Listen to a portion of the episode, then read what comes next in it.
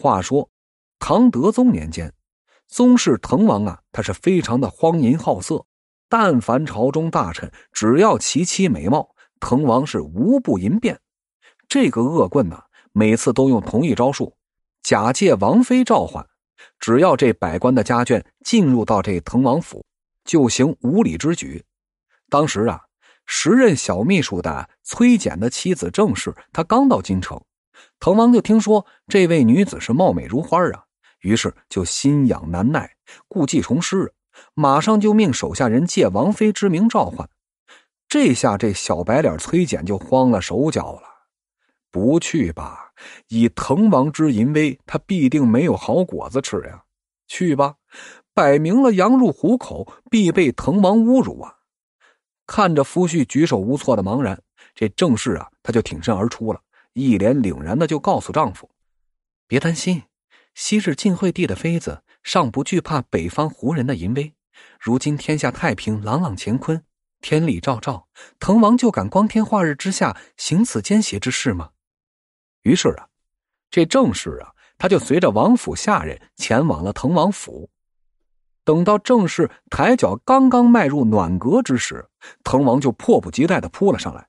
郑氏是急得大喊大叫，王府的左右仆从是匆忙作答：“这是滕王殿下呀。”郑氏呢，不屑一顾的说：“胡说，怎么会是大王？大王怎么会做如此禽兽不如的事儿？一定是家中奴仆狗仗人势。”滕王欲火中烧，屡次三番就扑向了郑氏。这郑氏是急中生智，顺手脱下一只鞋子，是痛击滕王的头部，然后呢，毫不畏惧的扑上去，在拉拽撕扯中还抓破了滕王的脸。顿时啊，这滕王脸上是血流不止。动静呢？他越闹越大，就惊动了深闺中的王妃。王妃是怒气冲冲的赶来。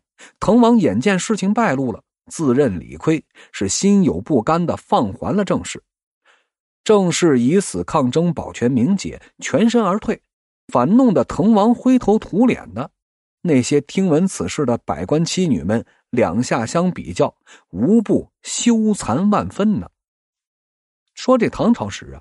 还有一民间女子叫做玉英，长相淑美，随同犯罪的丈夫被流放至了荒僻的海南儋州。好不容易啊，这小两口长途跋涉到了南海边啊，却被这海盗所抢掠，而丈夫呢，不幸被杀身亡。海盗们见这玉英长得漂亮，就起了邪念，想一拥而上。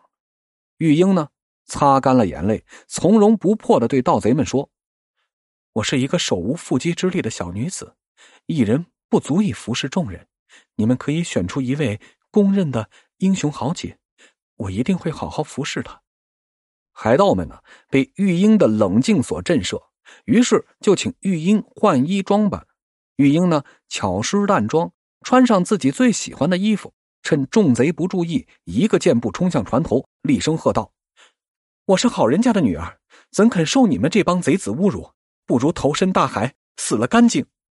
说完，他是毫不畏惧，纵身就投入了大海。而船上的一帮海盗呢，则是个个面面相觑，同时呢，也无不为这样的忠烈的女子所折服。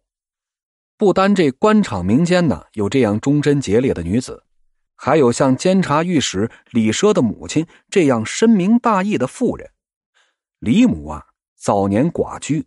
是含辛茹苦的把儿子给拉扯大了，平常里呢就一直教育儿子要做一个清正廉洁的好官说有一次呀，御史衙门送来了李奢的禄米，李母打发走下人以后，就发现所送的官俸中啊多出了三担粮食，他就问李奢怎么会发生这样的事情呢？小李子呀，他面对母亲的质问是毫不在意的说：“哎，这是官场旧制。”给御史发放的禄米斗壶啊，都是尖尖的，从来不刮平。李母就又问送米需要付出的缴钱是多少？小李子得意洋洋的回答：“给御史送米还用给缴钱吗？”李母闻言是勃然大怒，狠狠的将小李子给修理了一番，然后呢，让儿子将这多余的禄米送回去，缴钱也一一照付。小李子呀，找到了管粮食的官员，一律论罪。其他的御史们看到这一幕，则一个个面有愧色呀。正是因为李母对儿子的严格要求，所以呢，造就了李奢在唐史上为官清廉的名声。穿越时空隧道，我们可以看到唐人笔记下的许多女人们聪明睿智的一面。唐朝啊，虽然是一个比较开放的朝代，但是作为一个女人的底线和原则，依然需要固守。唐朝女子冰清玉洁。冰雪聪明的表现，就让我们看到了唐朝传统文化熏陶下的女人们的另外一面。大唐盛世的锻造，依靠千千万万的普通家庭和大唐王朝治下底层民众的配合，也是中华传统道德的某种潜移默化。女人们呢，也是支撑着社会发展的基石。每个成功男人的背后，那都有一个伟大的女人。唐朝这些独具特色的女人们。对于今天的女性，她是否也有着某种榜样和启示的作用呢？